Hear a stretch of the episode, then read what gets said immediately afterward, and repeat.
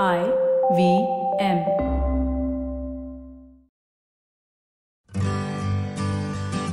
Hi, I'm Utsav, a behavior researcher by training and a slow traveler by passion. Postcards from Nowhere is a travel podcast where I condense a decade of travel experiences and explore not just the where, but also the why and how to travel. My stories emerged from slow traveling the less explored parts of the world Bosnia and Herzegovina, Armenia, Uzbekistan, and even China. At the end of each story, I give practical tips and new ideas about how to travel better. This week, I take you on a journey from the trenches of World War I in France to modern day UK and Tunisia and answer a simple question What does a banknote tell us about a country?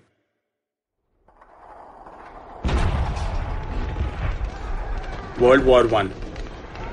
As the French were supporting the British war efforts, maimed soldiers were returning to Paris.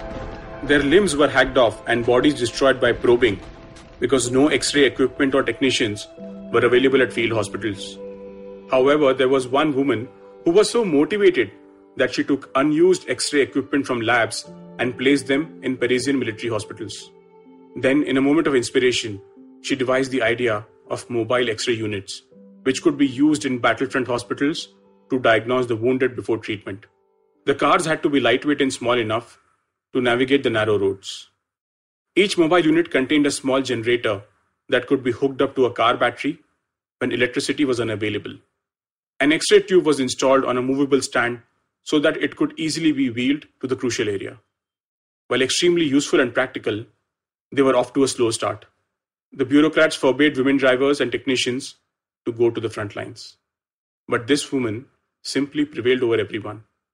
Dressed in an alpaca coat with a Red Cross armband on the sleeve, she drove to field hospitals at 20 miles an hour.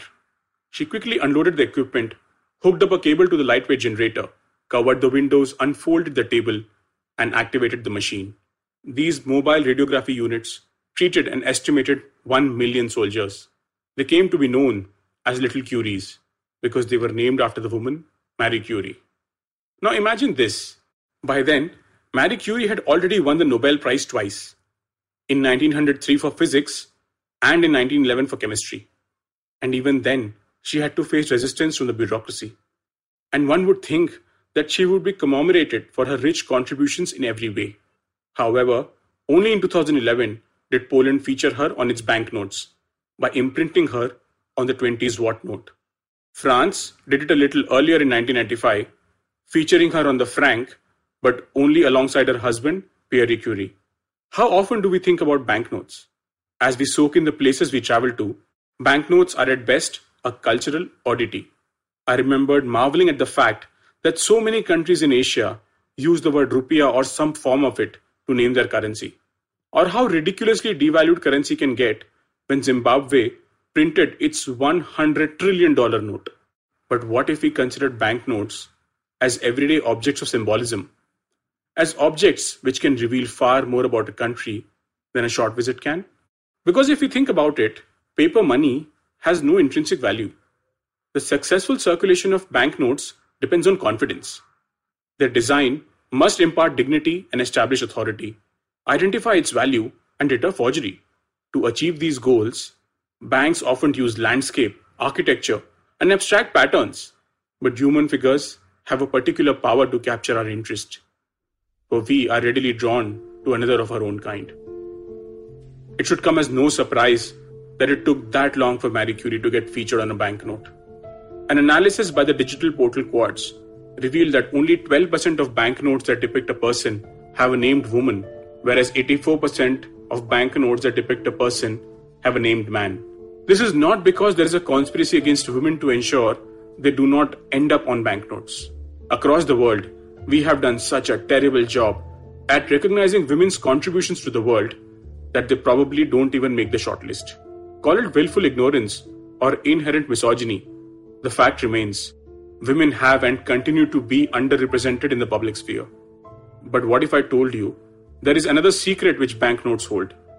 In 2018, the business newspaper Mint conducted an analysis which uncovered a surprising insight. Consider the following countries Australia, Denmark, and Sweden.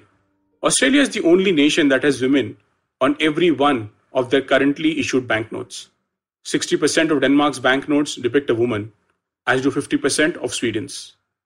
The analysis by Mint elaborates depiction of women on currencies was positively correlated to higher gender equality. Or simply put, a country which had women on their notes was likely to be more gender equal than others. And to every correlation, there will be an outlier. In 2013, an online petition was launched in the UK to include more women. In a move which showed sense and sensibility, the renowned novelist Jane Austen was chosen to feature on the 10 pound note. In a country which boasts of high gender equality, it took 35,000 people to sign a petition to give women a tiny victory. In 2020, for the first time in modern history of the Arab world, this honor went to Dr. Tawhida Ben Cheikh, the first ever female physician in North Africa. Ben Cheikh is renowned for her work in women's health, in particular contraception and abortion access. For her efforts with the less privileged, she was dubbed the doctor of the poor. Tunisia, which fares poorly on gender equality, chose to feature her on the 10 dinar note without needing a petition. The next time you travel, look carefully at that note in your hand. A banknote is one of the most complex design undertakings by a country, but who it chooses to depict on them unravels the cultural and gender complexities the nation grapples with.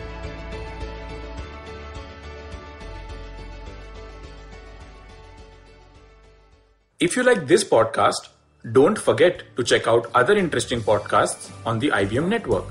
You can listen to us on the IVM Podcast app or ivmpodcast.com. You can also follow us on our social media. We are at IVM Podcasts on Twitter and Instagram. If you want to reach out to me, I am Utsav Mamoria on Twitter and YV Travel 42 on Instagram.